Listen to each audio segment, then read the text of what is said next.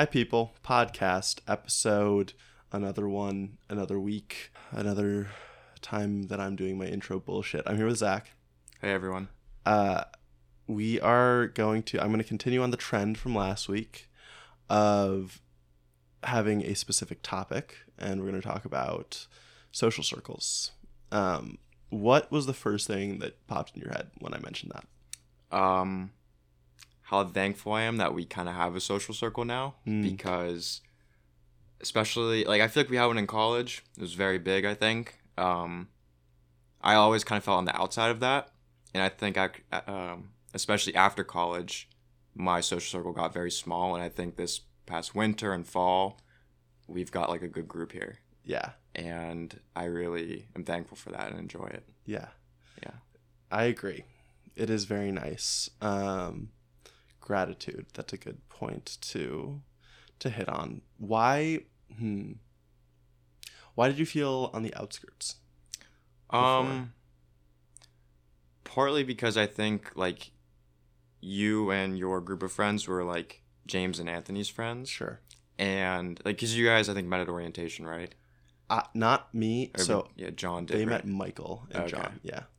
Um, and I guess my own fault is like not being one to like bridge the gap and like it's almost my own fault to look at it that way because Mhm. it's probably not even that way.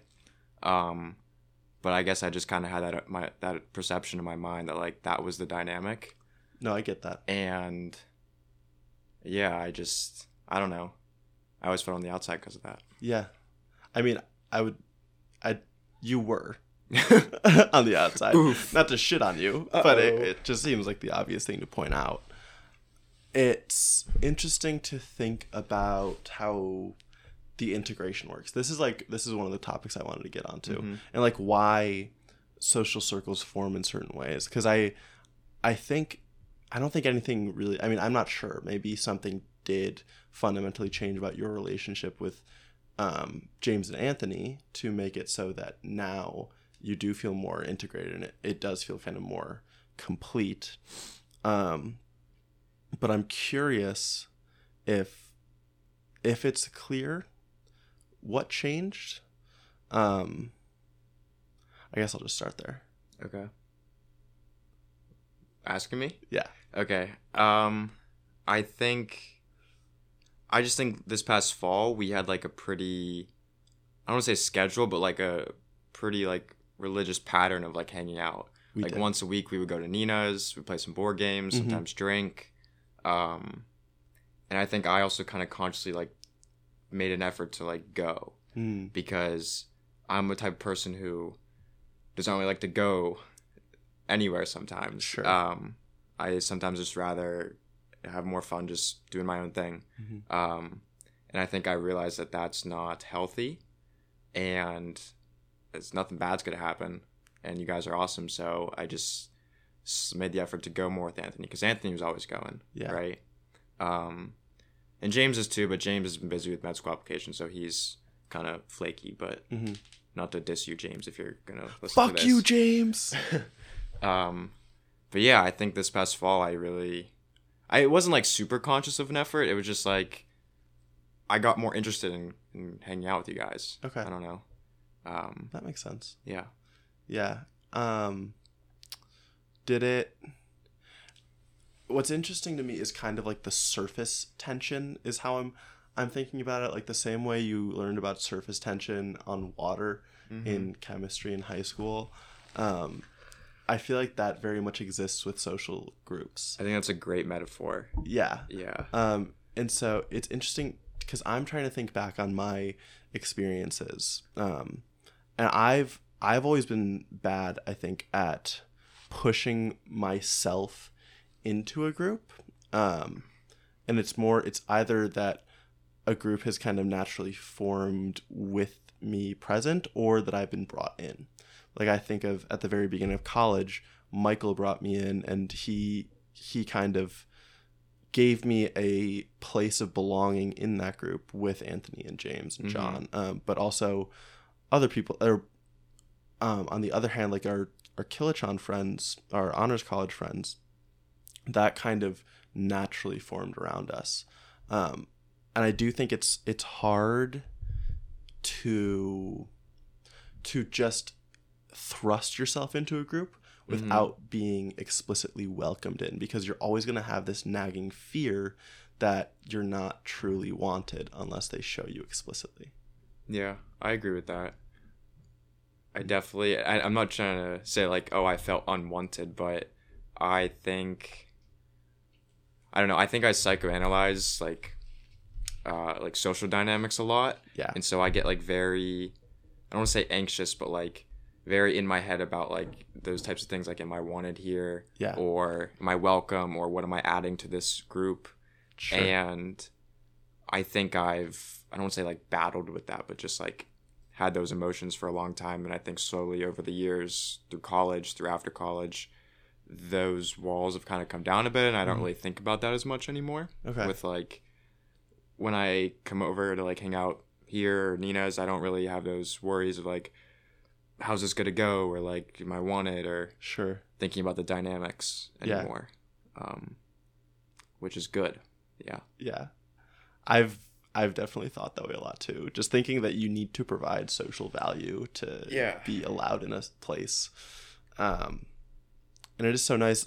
I always find too that when I'm not worried about creating that value, I is of course when I'm finding myself have more of it.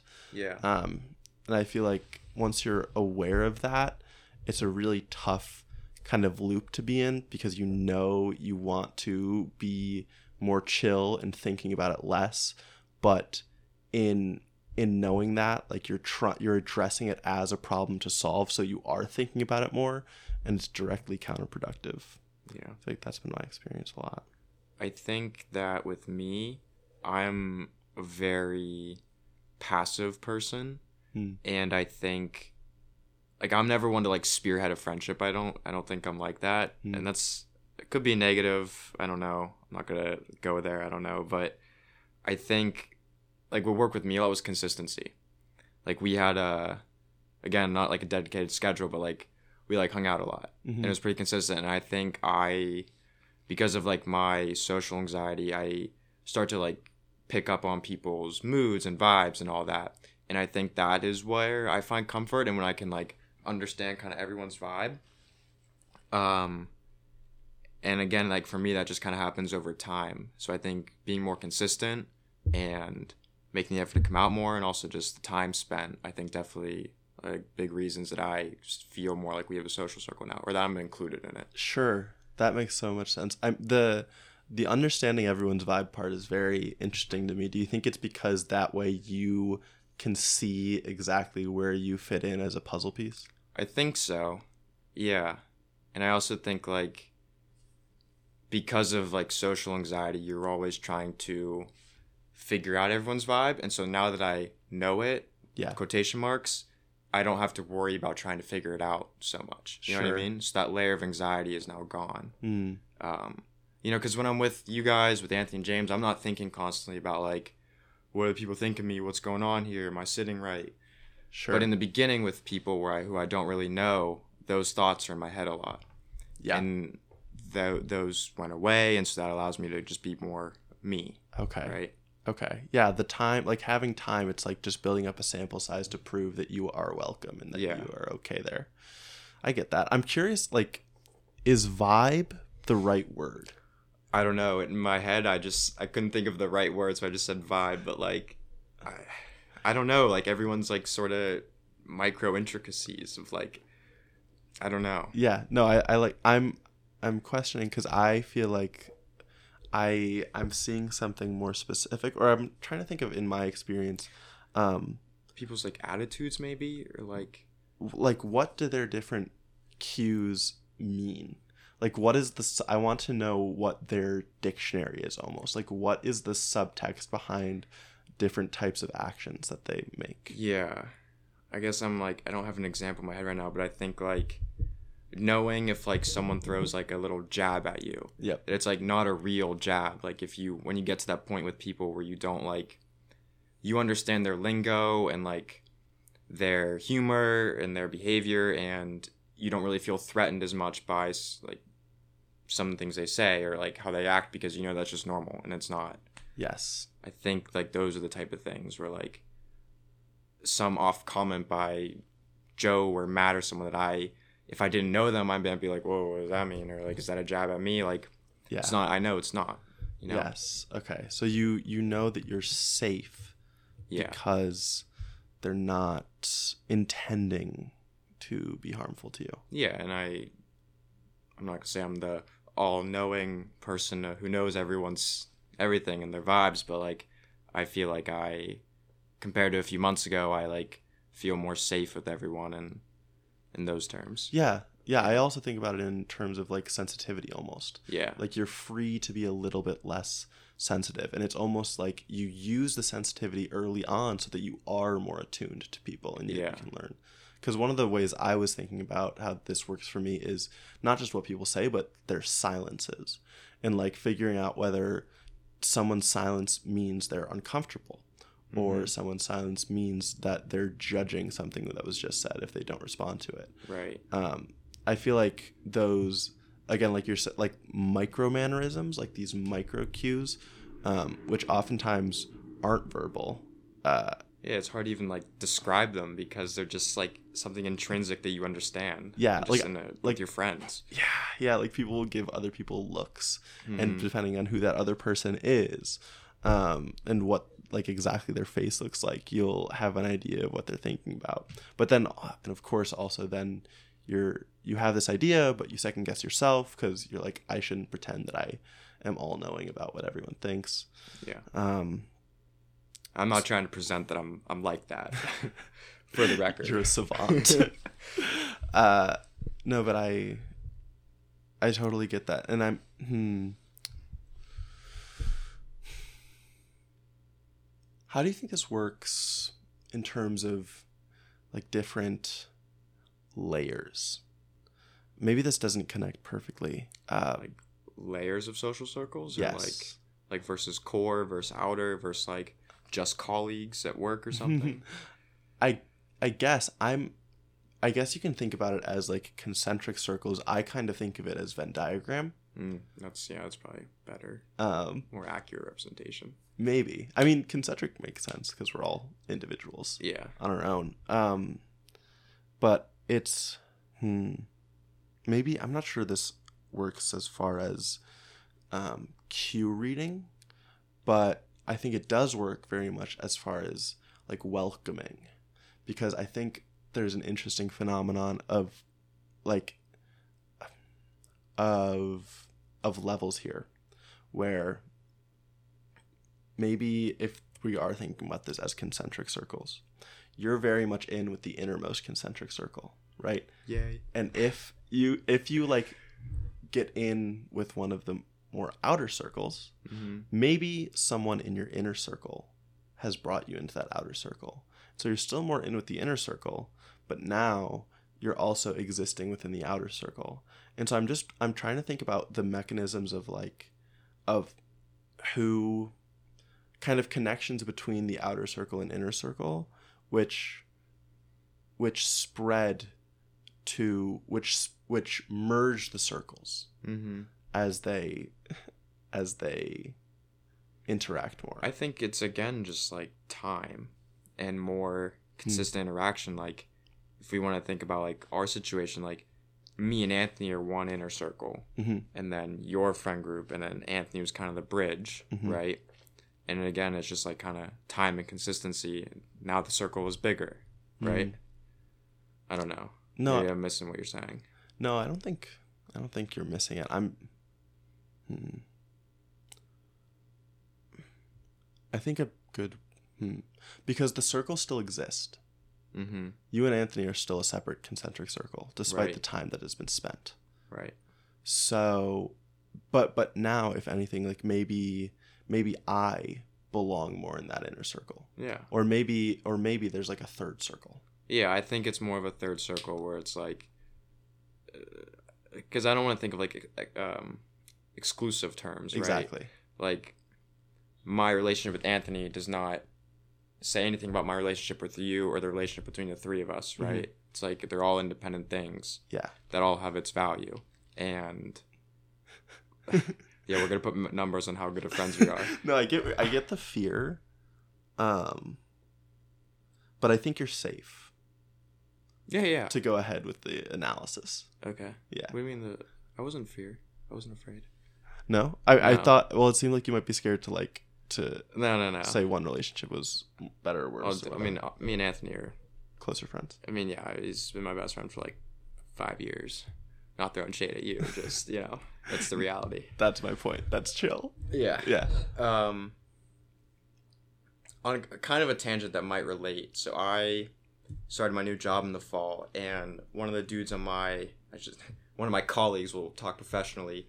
Um, he's like 50. He's got kids. His name's Himanshu, and he's kind of like the lead software engineer on our team. And he, similar to like how you uh, acquaint yourself with a new friend group, like joining a new work team is like similar type of thing. Mm-hmm. And in the beginning, I like had no idea how to act in a corporate world because this is my first job out of college, and I didn't know what type of lingo to use and like how far you can go with humor and jokes and like how professional you have to be. And like Himanshu in the beginning would call me buddy sometimes, and I always like took it sometimes as him like talking down to me. Like I would ask him for help on a problem, and he would quickly give me advice because he's you know 30 years my senior, and he'd be like, "It's okay, buddy. I'll I'll be here for you next time." And I would take it like so bad, like oh he's talking down to me. He doesn't like think I'm all that. Mm. But then over time, like that's just how he talks to people. You know, that's that's his lingo with his you know close colleagues. And Sure. me and him are on the same software team, so I'm working with him every day.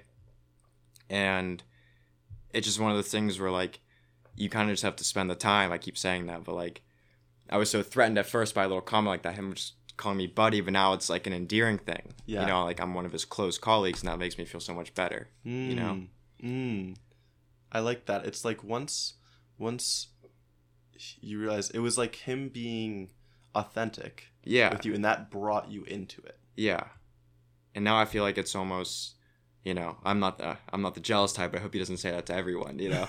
yeah, yeah. um, but now it's like it's a cool thing. It makes me and like, I don't know. I don't really have much more to say about that, but That's chill. Hmm. Hmm. oh god, You're gonna destroy my table. No, you're fine. how's your work relationships? Do you have like an inner circle at work? Not really, um, because we're we're all remote. Okay. Yeah, it's very, it's very kind of scattered. Um, maybe that's an interesting like. Hmm. This I've thought of this before. Like, do you? I mean, I grew up watching The Office. You've, Yeah. You've definitely seen it too. I bet. Like, they're all f- friends at The Office in quotes, right? Like, there's a whole, like Jim and Dwight and Michael. Like, There's a there's like a whole social world there that they're obviously all close and they go out together, they work together every day. And it's like I don't have that with my current colleagues, and I feel like I was led to believe that that's what it should be.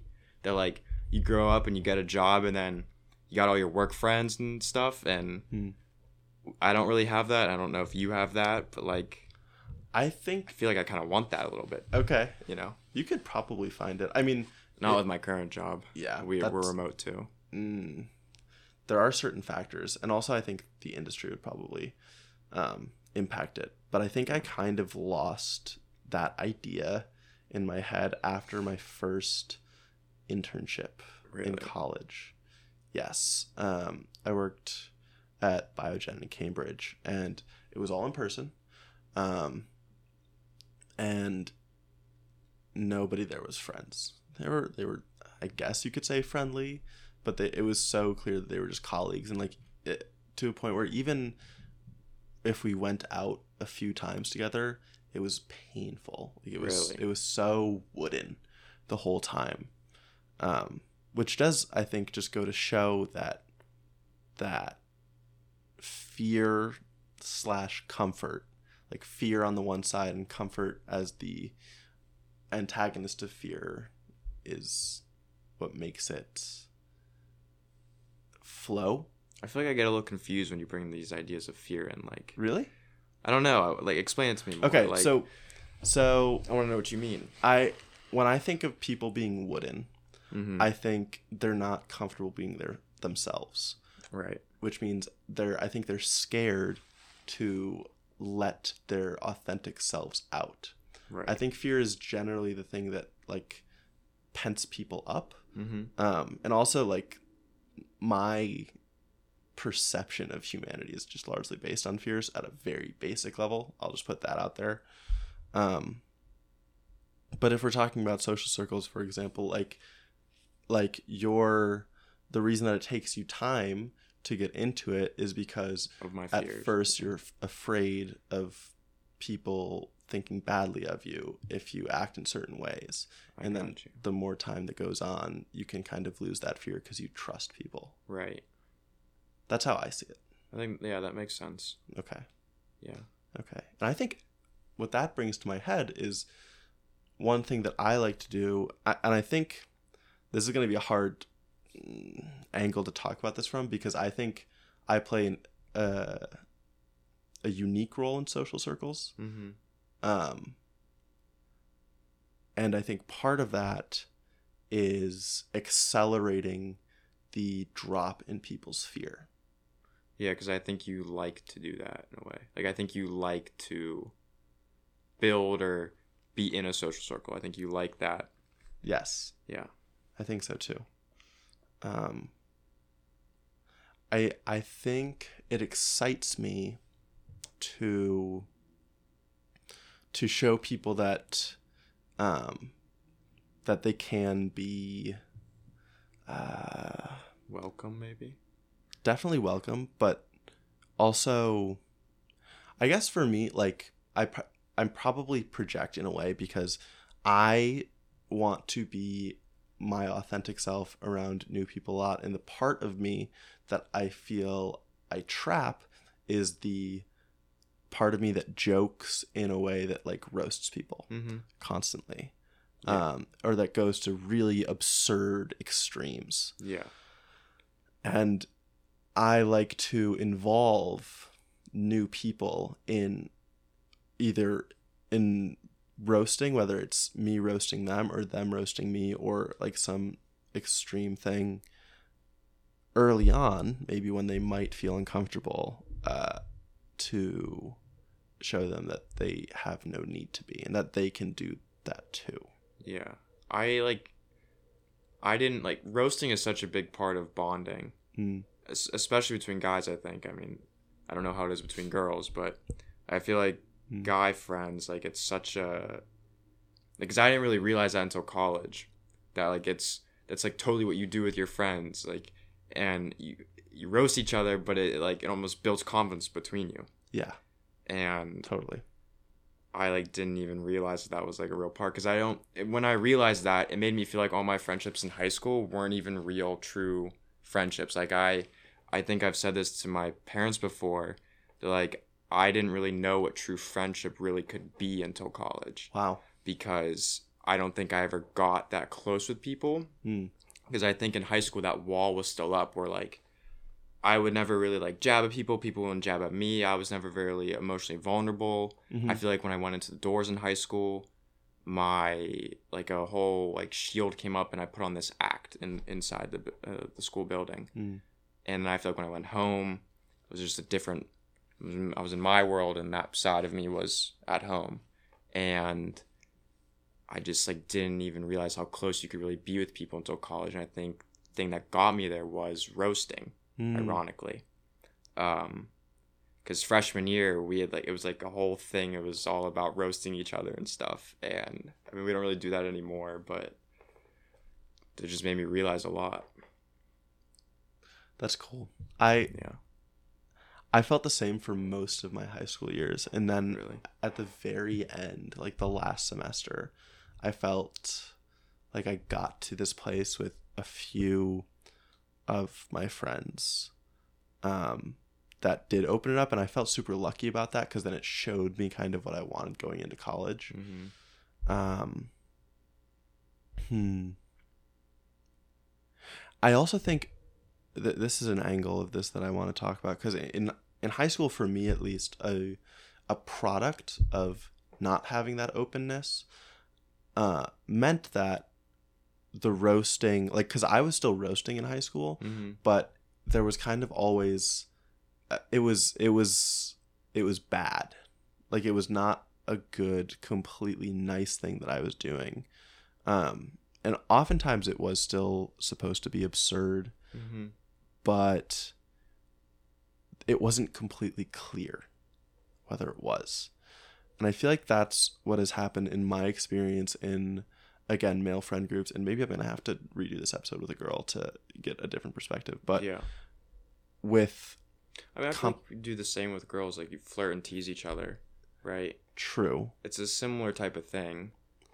Well, I think you're probably right. Well, but what I'm wondering or what I've I think I've heard um but I'd like to get the perspective still is competition, toxic competition was a big part of my friend groups before college What type of competition? of my social circles. It honestly like like roasting was used as or for social clout, oh, I see. like for getting over on another person. okay. Laughter was like the the metric of um He who social hierarchy. best is the alpha. exactly. Okay. Exactly. Um, and I think, I guess that kind of just leads into a general conversation about social circles internally because I, like, since I've had more healthy friend groups, I feel like that's much less of a phenomenon that I've observed within them. I feel like there's less one upping, less Yeah. alpha dog dogging. Um, did you ever have friend groups like that? Do you feel like? Um I yes and no. So I remember my junior year lunch table was kind of that culture. And it was very like exciting lunch table. We would play poker games every day at lunch.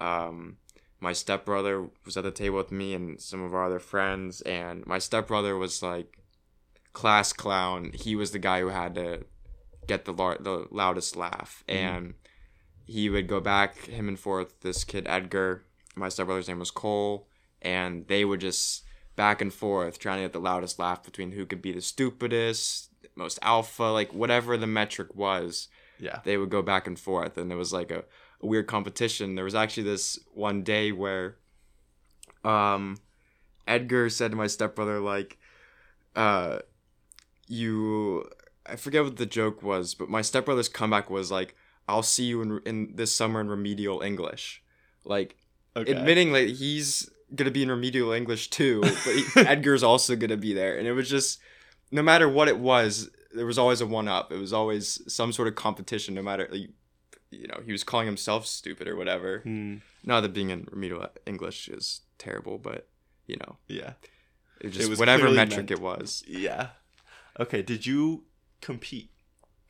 i don't think so because i again like i didn't really know how to i don't think i was very walled off and i think i like did in a, li- a little way i don't i don't know Okay. i never feel, really feel like i was at the core of it though Okay. a big thing for me in high school is i really never felt part of like a core group Okay. there was this one group of boys i was always like kind of on the outside with Mm, and I had like really good friendships with two of them, who I'm actually still very close friends with today. But again, like they had a whole group chat and stuff, and I was so bad wanted to be a part of that group chat, damn. and I can't just like you can never just force your way in there. It's almost Mm. like a the pack has to bring you in, and Yep. the more you try, the worse it gets, and it's like you know Yeah. you try too hard, then it's weird. Yeah. It's like the same thing with dating. If you're like try too hard and stuff, it's like puts people off. It's Totally. like I think that's just the way people are. Is like they don't want uh, they don't want to suck up, right? Yeah, yeah. They want someone who's who's Sure Mm. of themselves, sure. Yeah. Sure. Yeah. Who doesn't need your approval? right? um, which again is painful. I, I wonder from the perspective of your friends who were really close with you in the in the group chat because something that I've thought about often is uh, so I, I used to kind of operate on the theory of invite everyone to everything Mm-hmm. and over time I have moved away from that a little bit to partly because of numbers of people because I feel like I've become more attuned to the effect that group sizes have on different types of events Mm-hmm. and the limits on closeness of interaction that you can get with bigger group sizes. Um, but also partly because uh, I'm there are some people who I worry will be kind of noticeably uncomfortable or noticeably affect the fluidity of the hangout. Do you this this might sound horrible and I was not trying to go in this re- direction, but do you feel like that might have been part of the reason why they didn't rope you in? Do you think there was a reason? Or was it just that they appreciated their spots and they didn't want to risk it? No, I don't even think they would think about that, right? Okay. I think first off, they were friends. uh, It may have been like eight or nine of them. I don't know. They so the way my high school was is it was two middle schools merged into one high school. Mm. They all went to the other middle school. So, and a lot of them went to the same elementary schools. So they were friends for a while, and I only started becoming friends with them like sophomore year. And again, um, I was like that's like very much on the outside Okay. That makes sense. and they were always cool with me and i was friends with a bunch of them in class and would hang out with some of them after school but like as dumb as to say like i was never part of the group chat right Yeah. and in high school that was something that bothered me because Yeah. like you care about you care about that stuff in high school and like being in the group chat was the sign that you were one right Yes. and I just never was. And no matter like how good of a time I would have them in class, after school, Mhm. sit with some of them at lunch, whatever it was, it was never part of that. Mm-hmm. And so I perceived that as a wall, even though to them, they they probably loved me and they gave me the nickname Zippy. And that was my high school nickname. And I used to like hate it, love it. And now I've grown to love it. And, you know, to them, I was Zippy and they loved me and all that. But on my side, it was like they have this huge wall up that I can never get through. Mm. So, Mm. but uh, yeah, I don't really think they thought about it at all, really. That like, oh, we're like keeping this kid out or Okay. or like the, this kid's gonna disturb the balance or whatever. I Okay. Maybe they did, and they're like, "Oh, we need to watch this kid. He's gonna totally ruin everything if we let him in the group chat." I don't know. Yeah. Maybe they're not as neurotic as me. yeah. Um. So, I think, hmm, would you ever think to try to, uh, like reach out to members of that um. Who- you weren't as close with? Yeah. Uh. I don't know. Like. It's not that I wouldn't do it. It's just like I only keep in contact with three friends from high school. Oh, I don't mean now. I mean Oh. then. Like in a, in a way to try to become part of said group, or just like maybe. I don't know. I don't. I'm trying to remember like how malicious I could have been. Um, I okay. So I did like have one of them add. So there was like another group chat too. Hmm. It was a slightly different group of guys. Um, some of the guys from the other group chat were involved. Complicated, but okay. I had one of them add me to said group chat, and then like a day later, some of the other guys from the group just made a new group chat without me with everyone else. So That's heartbreaking. yeah, it kind of made me sad. But I don't like. I guess like I tried a little bit to be malicious or like squeeze my way in, but Okay. um, and then like once senior year came along, I kind of realized how stupid it was to like worry about that stuff. Hmm. Like, just because like yeah, they're friends for a while, and like just because you're not part of that friend group forever doesn't mean like your own friendship with them is Less. meaningless or less, right? Like it's just a different type of friendship. Hmm. And I kind of like I had my other best friend, his name's Ezra, and I had realized like in pursuit of that so much, I had lost touch with Ezra, Hmm. and I started to just realize like how silly chasing that kind of stuff can be. Hmm. Um, which I think is one of the things you learn through high school, right?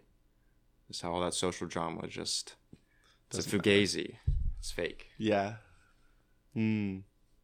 what about you? What's your um high school experience? Uh, Huge question.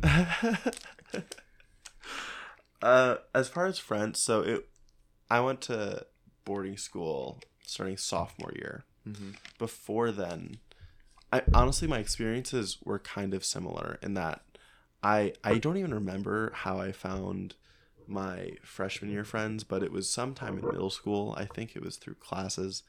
Um, but it was very it was very typical. I remember specifically there were three other kids who I was kind of in a group with.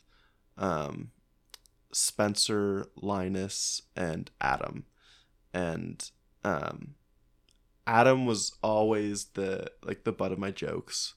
Um, but also I was I was just shitty. Like I was a little piece of garbage. So they weren't calling them jokes is potentially a stretch. Um, but he's he's who I would like always alpha dog to maintain my spot. Um, and then in and then I went to boarding school and I met a another group and again I don't actually know how it all came together but it was a similar um it was a similar situation where I like never I never felt safe enough in it. Um and I think a part of that was because there was one there was one kid who I always viewed as like the head of the group who always didn't like he didn't like me very much um and we weren't very close. So even though I was closer with some of these other members I still felt threatened Hmm. all the time. Um and I think that made me just lash out very consistently. And then not until like I was saying at the end of my senior year where I met some new people who I didn't feel like I was competing against and largely because it felt like my friendships with with them were all individualized rather Mm. than within the dynamic of a whole group Right. that it felt much more kind of peaceful and nice. Um, and then that's what I felt like I wanted to build. And even into college, like I, my most core friend group, which was the the honors college kids, at the beginning of my freshman year, um, toxicity evolved and like I think weaved itself into that group. Really. Yes. And do you think you realized that and like tried to pivot from that, or like, Yes. like did you see it happening in the moment? Yeah. I I think I felt it happening in the moment and I always for a long time I thought that it was something that I was just going to be able to deal with and fix and eventually I realized that it were that there were like distinct like core almost moral differences Hmm. between us. And it's not that they're bad people or that I think I'm a bad person. Um, but I finally realized that they had much more specific standards about what made a good person than I did. Um, and that would kind of lead me to constantly second guessing whether they were judging me as a good or bad person. Um, and it was just something that I couldn't really deal with anymore. But I that was a long answer. Yeah. So sorry. So long.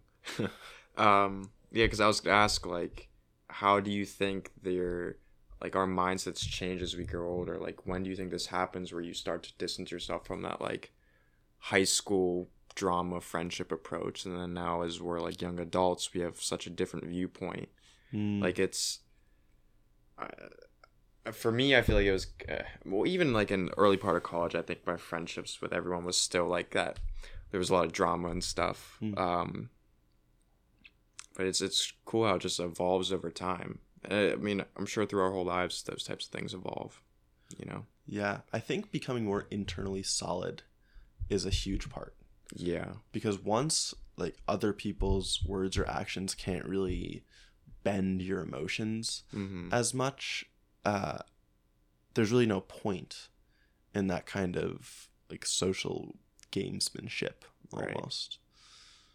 At least I, I've definitely felt that. I feel like that's a relatively recent development for me is to feel more internally solid or that I'm I feel less dependent on the reactions of others. Um, and I think that enables people to exist much more healthily in social spaces because you're not dependent on them. I agree. Do you think that, like, are you ever at a point where you think you'll be content with like a size of a social circle? That's a great question. Like, are you always wanting to expand it? Are you? I guess that's just my question. Like, Yeah. I used to feel like I could never have enough. okay, um, and that I always needed to expand it. Now, I don't feel that. Mm. Now I feel quite comfortable. Um, what made your mindset change? Think I was scared of stagnation. This is so. This is also a product of more internal solidity. I was scared of events in my life or happenings becoming uh, more stagnant, and so I figured the best way, the most enriching way to prevent that from happening is to keep meeting new people and making new friends and deepening new relationships. And it was that like process of getting actively closer with people that always felt the most fulfilling for me. Mm-hmm. And I knew that keeping one static group of friends would mean that I could have a lot of people I was close with, but not be getting closer to other people. And now I feel like I have I experience life in a way that does not require the deepening of relationships to make it feel not stagnant. I feel like my my kind of curiosity can take me to other places um, that still feel like my life is evolving or growing. Hmm. And I think that could only happen because because of some measure of self-esteem that built Right. up. I think it's cool that like you like you you've grown from that like you you've totally like I don't even know what I'm trying to say you've like I feel like you've derived your own internal validation you know like you don't need it from those fulfilling relationships that you desired right like you don't hmm you're not seeking that from outside sources anymore you know Yeah. What do you think your perspective on size of a social circle is? well, like we talked about in the beginning, like I felt my world was very small. I think, and I, I don't know how conscious it was, but I definitely like was interested in trying to grow my friendships with you, with Mackenzie, with Matt, with Joe, with Nina.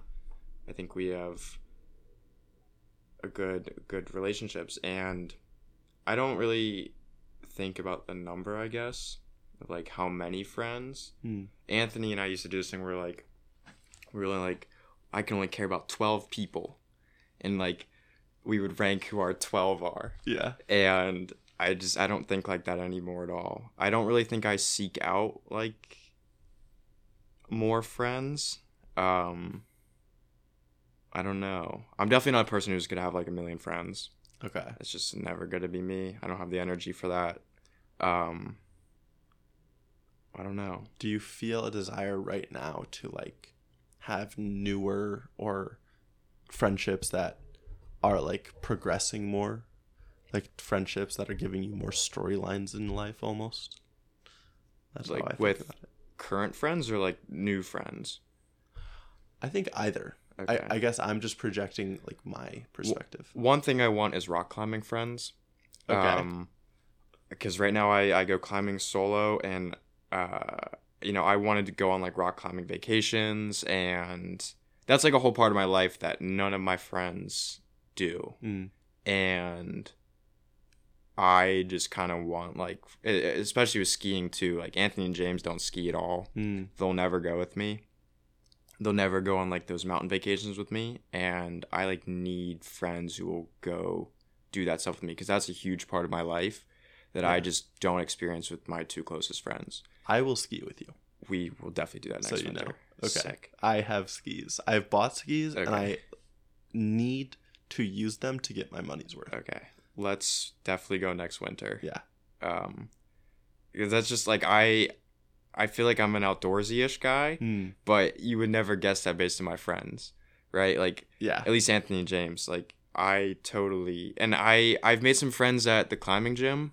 Um and I like I see familiar faces there a bunch and like you know have conversation with people, Sure. know people. Um but like nothing's really st- like sticked or stuck. Um Hmm.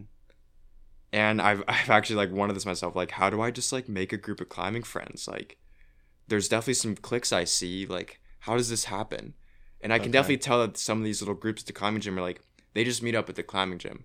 Maybe they'll see each other like they'll go to a bar or something, but like they're definitely friends who like their thing is climbing together. Mm. And like I kind of want that somehow, but I have no idea how to just go up to and be like, "Let's be climbing friend group." Like, Yeah. you know, I don't know. See, it's so funny because when I realize I have a desire like that to make friends in my head, I I think to myself, okay, just go ask. Just go literally say exactly this. I need a group of friends to climb with, and I am always so bad at following through on that. Like my Is anxiety it that simple? builds up so much. I think probably like people. I- I think I think people most of the time want friends rather than not want friends. Uh, but I just know that I'm bad at it. It's also interesting because when I so I ask you about whether you want to develop friendships in any way, and you go to things that you do on your own, like things that would come that come out of your life and what you kind of want to surround with friends Mm-hmm. um, which first of all seems like it seems more healthy than a mindset that I know that I've had for most of my life, which is which is the friends matter, the activities do not. What I'm doing does not. What matters is just being able to build the bonds. right. Um, so I think it's interesting that you kind of lean in that direction. I feel like I lean with both. I just, I don't know, man. I just, I, I like my a huge part of my life is like hiking and all that, and I just want to share that with people who I'm really close with, right? Hmm. Um, like, like an ideal girlfriend for me, like long term, would be someone who loves that stuff too. Like I don't think I could ever see myself with someone who is not outdoorsy or like wouldn't be into doing that kind of stuff. Hmm um because i just feel like the people closest to you in life you should have some stuff in common with. I don't know. Yeah, like, i don't know i probably. a little bit. Yeah. um because i i love doing those things so much and i think it means a lot to me to do those things with other people Hmm. i don't know i think that's how i feel about it That makes sense. It, it's mm, like for example so my cousin and i jesse he's two years younger um i have a stepbrother but jesse and i are much closer um he's like the brother i never had the Mm. blood brother um and we climb together when we're home in pittsburgh together which is very rare but like climbing with jesse is my f- favorite climbing right that's like and me and him have gone on hiking trips but they're so few and far between like not even once a year do we get to do that because he's off doing stuff i'm doing stuff um, he's just starting law school, so we're in a part of life right now where we, we can't just live in Colorado together and do that. Um, but I, I think I just really enjoy those types of things, doing what I love with people I love, you know? Yeah. Well, it seems very conducive to creating a social circle. Like I feel Mhm. like this is how friendships are often or friend groups often happen. Like you have a shared thing. Mm-hmm. Um but on the other hand, like it's not as structured as say school. Have you thought about like trying to find organizations with more structure to do these things within to try to find friends through that? Mm. Weirdly, I was trying to. I was thinking of going to yoga classes at the climbing gym. Okay. I don't know. I haven't like put too much thought into it. I don't think. Hmm. Just like the the fact that I like want that, and then maybe the yoga. I think is as much as I've thought about how to do that. Okay. That's fair. That is fair. W- Was your question earlier like kind of? Do you feel like the friendship comes first, and you'll find the activities later, or Hmm. do you like? Is that where you were kind of getting at, or I don't even know if it was a question. okay? um, as far as an observation. But if if you can make it into a question and answer it, I'd be greatly appreciative. As the host of this podcast, Um, I I don't even know how to answer my own question. um. like, do you think I- don't know? Do you prefer it going one way or the other? Activity then friends, or friends then activity? Do you care at all? Um, I mean, my closest friends aren't people who I've shared activities with, right? they are. or they aren't. They aren't. Yeah. Um. I don't know. I think uh, I don't know. It's like it, like Anthony and I's friendship and James. Like it's so close. We barely do anything. We have like such different interests. Like he's drum. Anthony drums and likes politics. James is all about medicine, and he lifts at the gym. I like to ski and rock climb.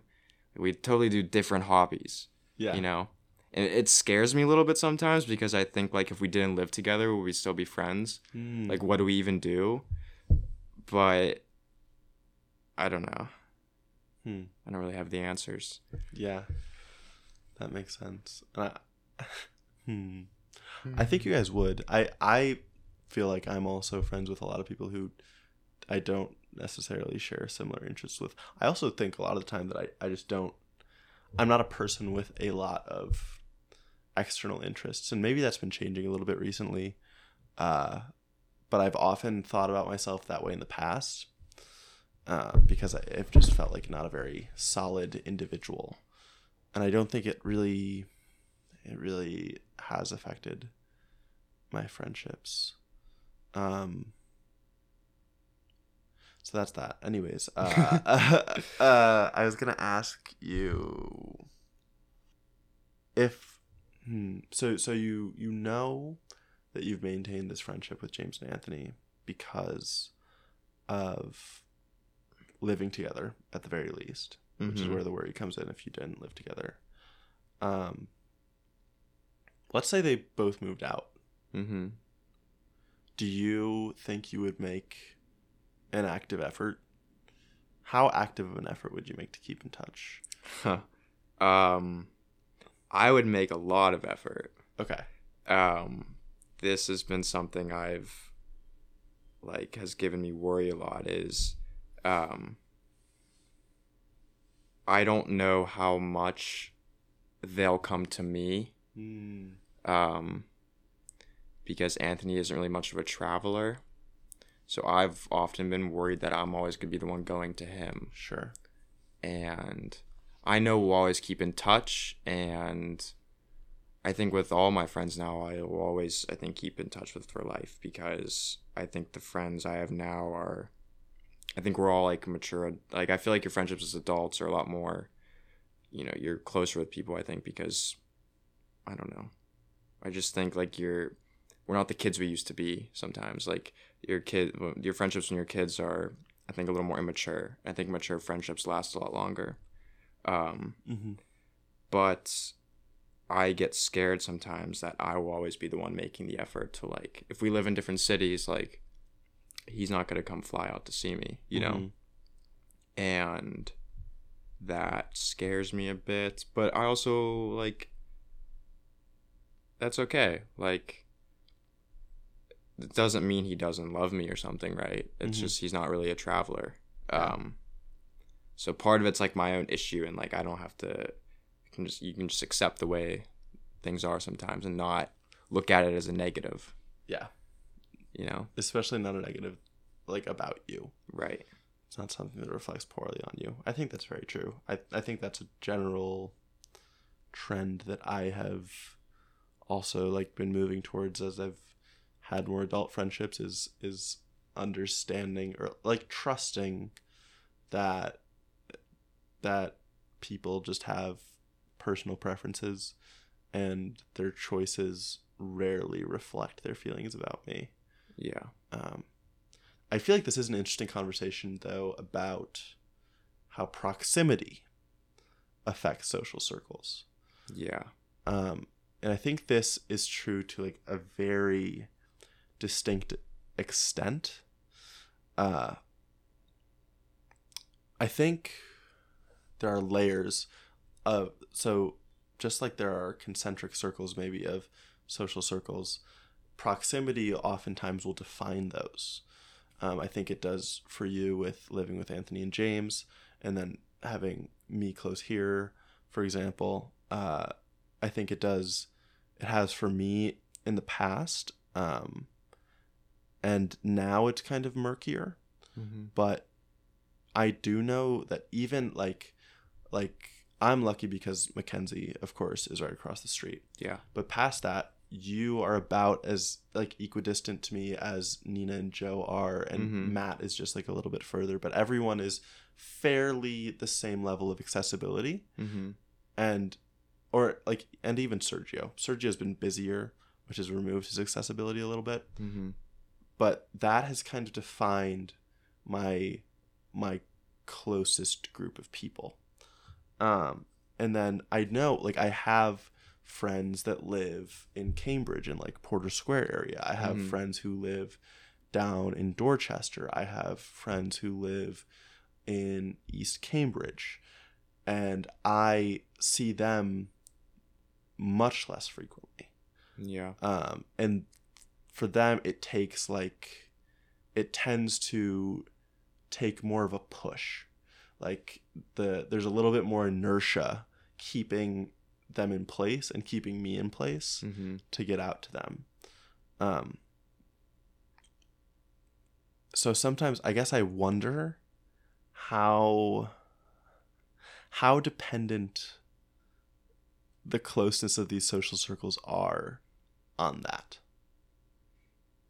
Yeah, I think it's heavily dependent actually. And I think it's sad to say that sometimes because I think you don't really want to admit that truth. yeah I think everyone I in their ideal mind is like no matter how far my friends are, I'll always we'll always be besties talking every day like mm-hmm. but I don't think it's true at all. Like Sam is was my best friend for so long, but he moved out and he lives with some other people now in Cambridge and I haven't seen him in months. yeah And it kind of kills me.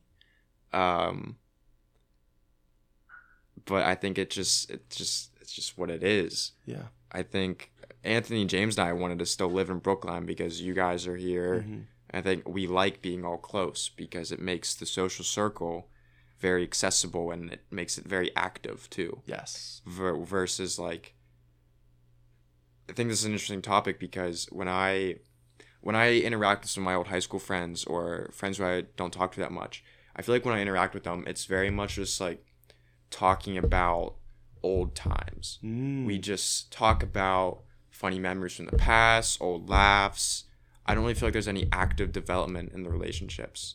And this was something I noticed through college, except with one high school friend who I would play uh, video games with pretty regularly throughout college. We would get on uh, the headsets on PlayStation and we would play games together. And that was like the only friendship where we would still kind of make active memories. And it was just playing games together, but we that is still a form of like we would ha- it was basically hanging out right? It wasn't just like when i talk with my old friends and we joke about stuff in high school. Yeah.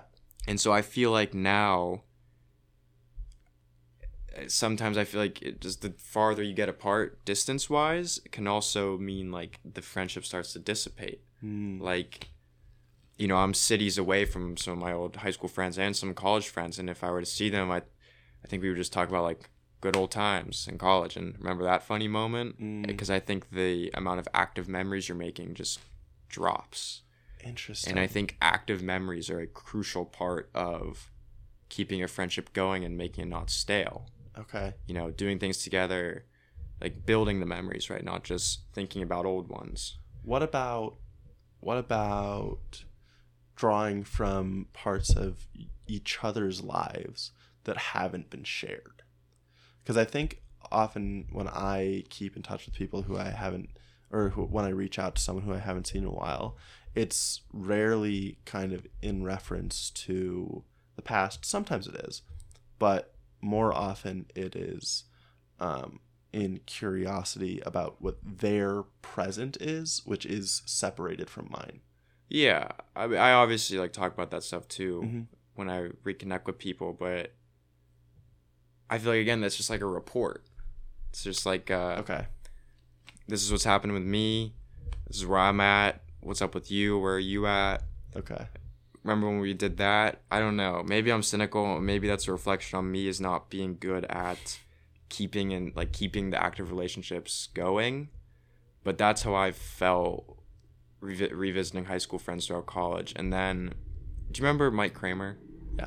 Um, a year after college, like he came back to Boston to like visit, I think for Thanksgiving, because his dad, I think, still lives here or something. Anyway, we met up, we got lunch, we hung out for a bit, and then it was like the same type of thing. Just like, remember those ha-has back in freshman year, and Mhm. like, maybe I'm just very shitty at that kind of stuff, which could be true because I've noticed that about myself a lot that I'm like not good at keeping in touch a lot with people, but Mhm. I think there's something there like No, when there's no active memories being made, it's like hard to keep the friendship fresh. I don't know. Sure. I I think about it in in almost like in two compartments. Uh because I get the report. I, I I hate the report. I know. I It's just I never really do the. I mean, I guess it's. I feel like it's part of what you have. Like I don't say have to, but it's like it's almost like you don't do the report, I feel like you're missing something. Like well, I feel like I a use, social construct. I I work backwards in that regard, where I think oftentimes like the report can be interesting if it leads to more interesting stuff. Mhm. about like what's like oh i'm working on this job and i'm dating this person but and so if you are like oh and how do how do you feel about that how is that affecting your life those can be interesting conversations about the present um, i feel like i open with the answers to those questions which makes it feel less horrible uh, less completely boring but i do agree like there is a difference in in sharing experiences Mm-hmm. besides just sharing ideas Mm-hmm. uh, and something that I've thought about is when people do visit, um, I think sometimes people, like you're saying, a lot of people will default to the type of lunch that you were just describing, Yeah. where oh, this is our chance to see each other and and get back in touch and fill each other in on how our lives have been going, and I see it as actually the almost exact opposite. Like I think when you're when you get back in person with someone, that is when you want to do anything but talk about what your lives have been because that's the one thing that you can do any other time. Right. But when you're actually in person, that's the only time that you can I don't know, play poker or play a board game or a video game or go out dancing or whatever it's going to be. I think that's a great perspective. Mm. and it reminds me so two of my friends from high school like during the summers between college we would go play mini golf sometimes and that was like the rare thing we did together. Yeah. right? And we didn't like i mean yeah we joked about like old stuff but it was like those were still a few things that like we did still. Yeah. you know? And we could talk all the time about old stuff. Yeah. whenever. I think that's a great point. I I like that too cuz cuz for a lot of these things that I would these activities that I might want to do, a big portion of it could still be the conversation that comes with it, but there are certain activities that also tweak the conversation. They change the course that it goes and it kind of adds a different vibe, a different fun, a different energy to it. Um so I, I don't think that just even if an activity like mainly leads to to talking i don't think that's necessarily a reason to discount it do you think my attitude about like me calling it passive friendships or like just talking about memories do you think that's like my problem do you think that's like my viewpoint is it like that and that's just like Hmm. my headspace and it's not actually like that. It's just like something I've convinced myself. I wouldn't go as far as to say that I that your your observations are wrong. Um, I'm not saying like right or wrong, just like, you know, No, I mean like in like you're misobserving. I'm not saying that you're misobserving, but I think even if you are, like even if that's how those conversations are going, I do think you have the agency to change it. yeah, Definitely. Um, but you have to. It's just hard because you have to realize what you want the alternative to be, and then once you realize that, you can drive towards it. Mm. Mm. it's a good conversation. I think so. It's it's interesting too because I think about like John and Michael, two of my closest friends. Um, I still definitely consider them that. John's in New Jersey, Michael's in California. I think when people move, that's when it becomes a test of the individual bond. Mm-hmm. you can still have a group chat. Maybe people have discord groups. I have never i have not figured out how to like exist and chill in a discord group. I feel like that Me probably be a very good life skill to have. Really? yeah. Okay. because that that to me reminds me of the like getting on xbox live example where it's like you can still make new memories because it's still like hanging out in a way So what do you do? You just you're all kind of like on a headset, just talking and chilling or whatever, yeah or well like playing a game or anything. i think that's the strength of it it's like Okay. two people could be playing a game, one person could be doing homework or work, two people could just be sitting in the living room eating popcorn, whatever it is. Hmm. Um, I think that's that's powerful, but but um, like my it feels like the my friendships with people who have moved away have not survived as social groups surviving. They've survived as individual bonds Yeah. so to me it does really seem like you you do need that proximity for a social circle to exist at all and even if like it can reform when people do come back together it it's it's very clear to me that it falls apart without that Yeah. It's a very sad topic. do you do you feel like it becomes it becomes harder do you feel the awkwardness that like builds with with distance or like time since talking to someone consistency I 100% feel it with Sam. okay Um, and he just lives over in Cambridge, but it's been a while, and I just feel like there's no reason why I shouldn't just text him or him text me, but it's, it's like so hard. I don't know why. I think that's just on my end, but mm. um, I do feel a little bit of awkwardness, and don't really know the solution. I mean, the solution is just to like reach out and stuff, but yeah um, it's hard how these things dissipate sometimes. You know, mm. yes it scares me too it used to scare me more um i think the reason it scares me less now is because i when i feel the resistance that's usually my sign to do it Mhm. and so I'll do it while like calling out how I feel awkward, how I feel like it's been it's weird that I haven't reached out in too long. Yeah, That's kind of my only way to feel safe in doing it.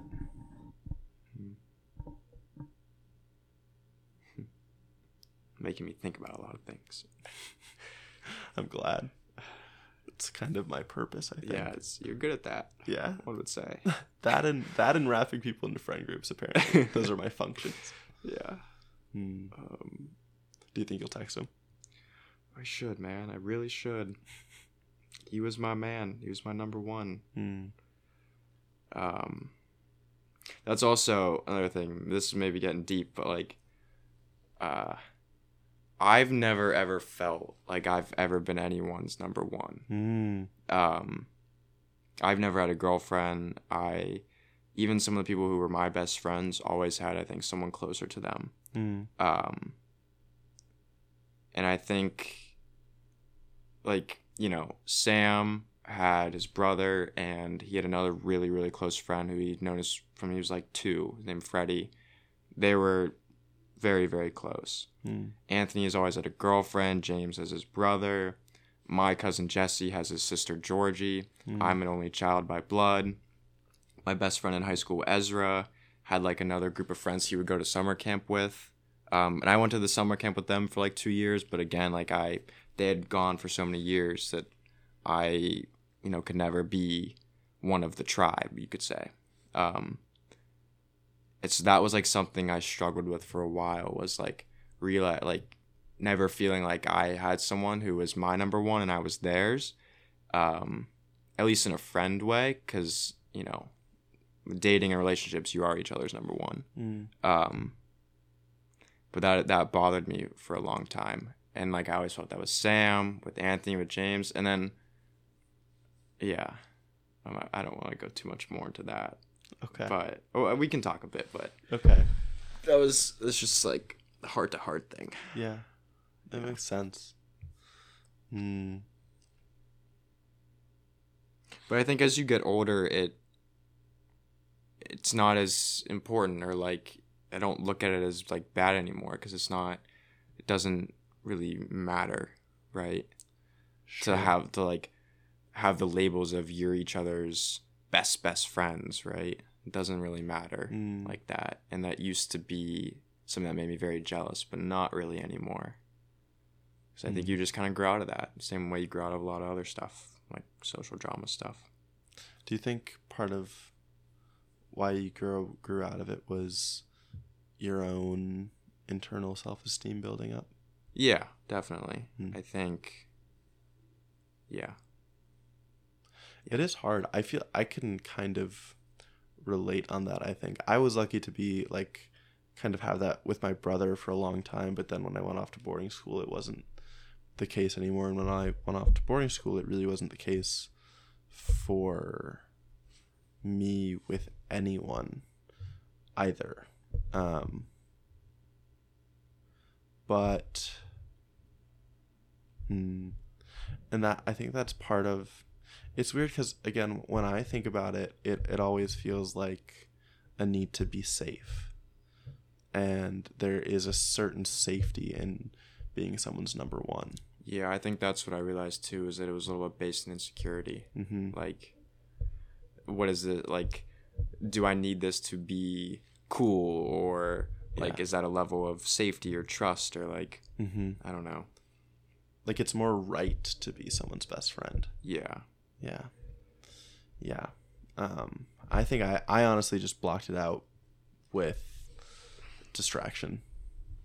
Um and i didn't i didn't think about it much at the time. And then and then i got lucky in college because i had michael. Um but that is hard. And especially like i don't know i feel like it's hard to be coming from a perspective of not having a girlfriend either um because i i don't want to project in a way that might be harmful here but i would but does it i don't is that scary at all yeah. It's like I don't know if "scary" is the right word.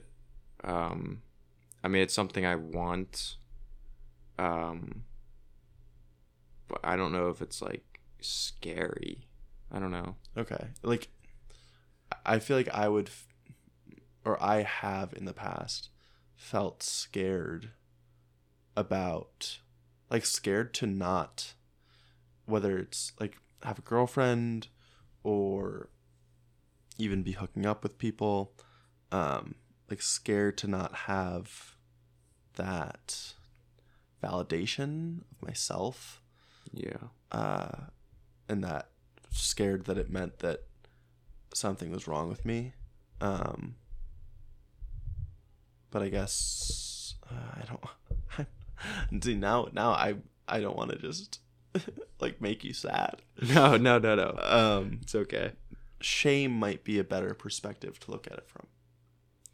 I think I used to feel that way a little bit, Mm. but I don't really anymore.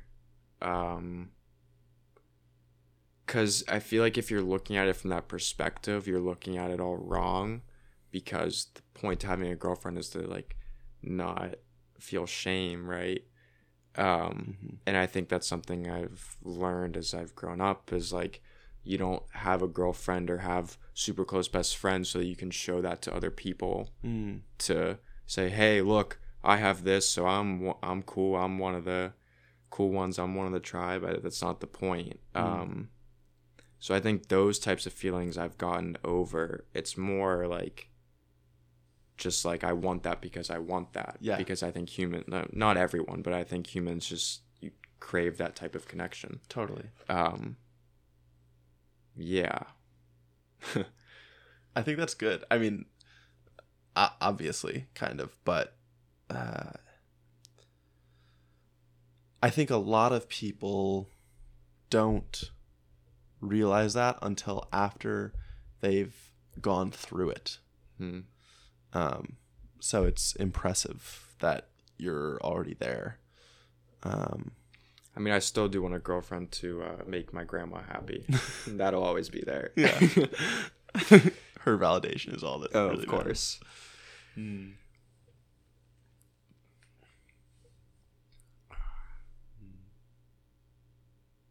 You want to call it? Sure. Okay. I'm just thinking about like my editing job. Okay. Having it at a, at a one hour, 16 minutes is really going to make my job easier. Okay. I think we've hit all the good areas. Cool. Thanks for listening, people. Goodbye.